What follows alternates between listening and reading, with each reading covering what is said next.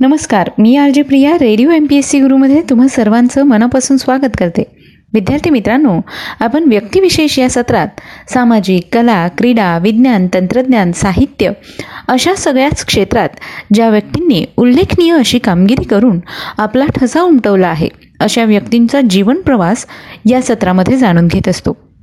आजच्या या सत्रात आपण विल्यम कॅरी यांच्याविषयीची माहिती घेणार आहोत.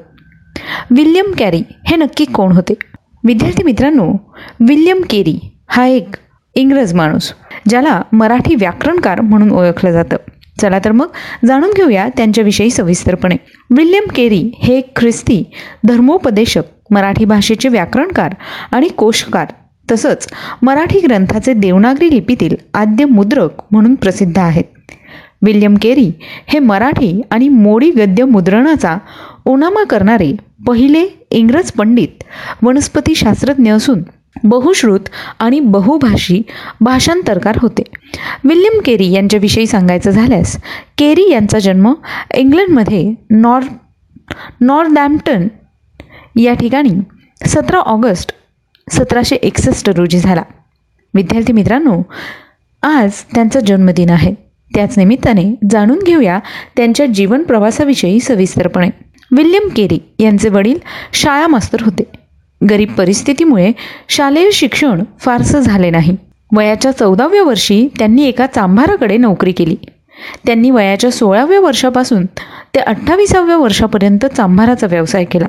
जोडे शिवत असताना समोरच्या येशू ख्रिस्ताच्या चित्राकडे पाहून त्यांनी मिशनरी व्हायचे ठरवले होते. धंदा सोडून ते बॅप्टिस्ट या पंथात दाखल झाले. व जॉन थॉमस यांच्याबरोबर पहिले बॅप्टिस्ट मिशनरी म्हणून भारतात अकरा नोव्हेंबर सतराशे त्र्याण्णव रोजी आले.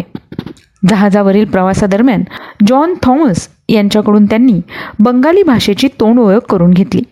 बंगालमध्ये आल्यानंतर केरी यांनी मालदा येथे शेती करण्याचा अयशस्वी प्रयत्न केला. नंतर मदनवती येथे त्यांनी निळीच्या मळ्यात पाच वर्ष नोकरी केली.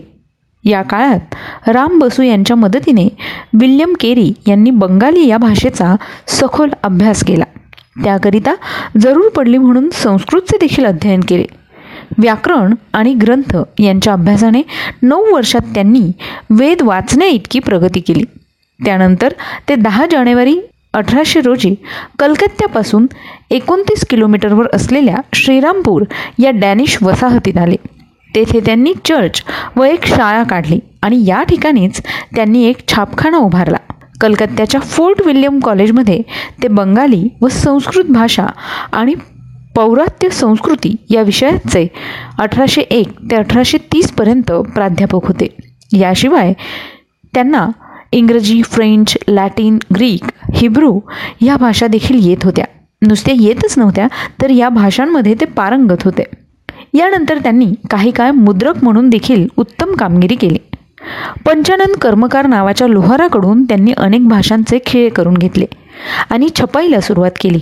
छापखान्यातून अठराशे चौतीसपर्यंत बंगाली नागरी मराठी संस्कृत हिंदी कोंकणी गुजराती कानडी तेलगू पंजाबी उडिया अरेबिक पर्शियन चिनी इत्यादी चाळीस भाषांमधून त्यांनी ख्रिस्ती धर्मग्रंथांच्या दोन लक्ष बारा हजार प्रती छापून प्रसिद्ध केल्या. पौरात्य भाषांच्या छपाईचा त्यांनी पायाच घातला होता.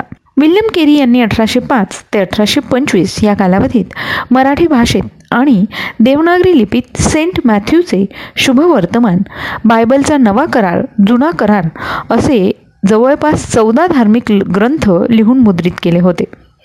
धार्मिक साहित्य निर्मिती व्यतिरिक्त केरी यांनी अठराशे पाच साली मराठी भाषेचे व्याकरण देवनागरीत मुद्रित केले होते. अठराशे दहा साली केरी यांनी a dictionary of Maratha language हा मराठी भाषेचा शब्दकोश तयार केला. सहाशे बावन्न पृष्ठांच्या या शब्दकोशात नऊ ते दहा हजार मराठी शब्दांचा अर्थ इंग्रजीत दिला आहे. अठराशे चौदा साली सिंहासन बत्तीशी हे संस्कृत पुस्तकाचे मराठीत त्यांनी भाषांतर केलं.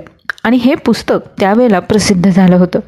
या पुस्तकात राजा विक्रमादित्यच्या सिंहासनाच्या बत्तीस कथा बत्तीस पुतळ्यांच्या मुखातून वदवल्या आहेत.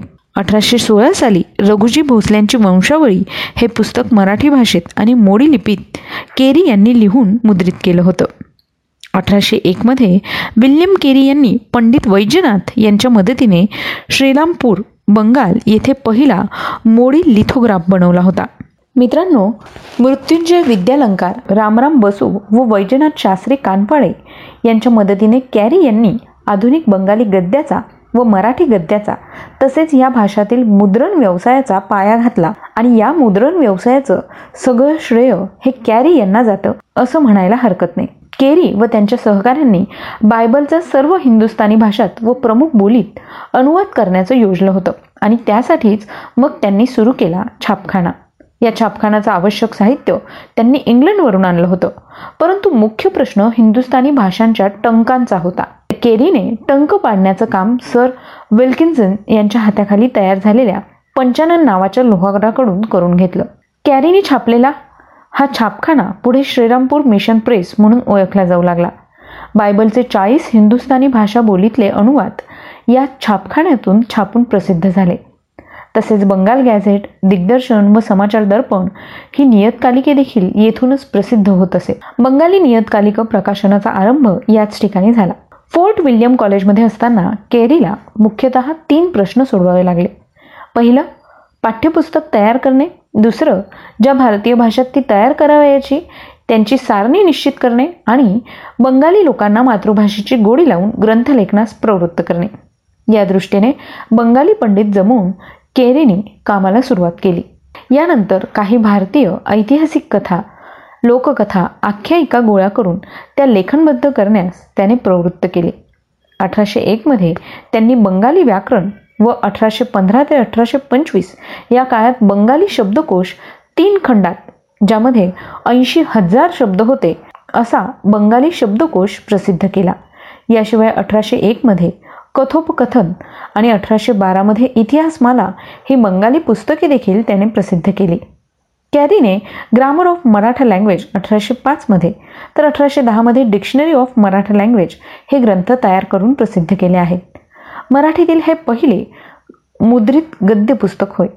यापुढील सोळा वर्षात त्याने बायबलचा जुना व नवा करार मराठीत भागशहा प्रसिद्ध केला. याशिवाय त्याने वैजनाथ शास्त्री कानफाडे यांच्याकडून मूळ बंगालीवरून अठराशे चौदामध्ये सिंहासन बत्तीशी अठराशे पंधरामध्ये हितोपदेश अठराशे सोळामध्ये प्रतापदित्य प्रताप प्रतापदित्य चरित्र हे तीन मराठी अनुवाद करून घेतले. महाराष्ट्रात ग्रंथ प्रकाशनाचा आरंभ अठराशे बावीसमध्ये पंचोपाख्यान या ग्रंथाने झाला असला तरी त्यापूर्वी बंगालमध्ये झालेली मराठी ग्रंथ निर्मिती लक्षात घेता मराठी ग्रंथमुद्रणाच्या आणि प्रकाशनाच्या आद्य प्रवर्तनाचे श्रेय विल्यम कॅरी यांच्याकडेच जाते. अशा या मराठीतील व्याकरणकाराचे नऊ जून अठराशे चौतीस रोजी निधन झालं. विल्यम केरी यांनी काही ग्रंथसुद्धा लिहिले. यामध्ये अठराशे पाचमध्ये मराठी भाषेचे व्याकरण आणि बंगाली भाषेचे व्याकरण अठराशे सहामध्ये संस्कृत व्याकरण आणि एक अठराशे सहामध्ये बाडला शिकण्यासाठी उपयुक्त संवाद. याचबरोबर अठराशे आठमध्ये मराठी व्याकरण यामध्ये व्याकरणातील मराठी मजकूर हा मोडी लिपीत छापलेला होता. तर अठराशे दहामध्ये मराठी इंग्रजी शब्दकोश अठराशे बारामध्ये पंजाबी भाषेचे व्याकरण आणि अठराशे चौदामध्ये तेलगू भाषेचे व्याकरण इत्यादी ग्रंथ त्यांनी लिहिले होते. अशा या महान वनस्पतीशास्त्रज्ञ बहुभाषी भाषांतरकार आणि व्याकरणकार याचबरोबर धर्मोपदेशकाचं नऊ जूनला निधन झालं.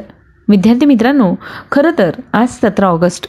आज विल्यम केरी यांचा जन्मदिन.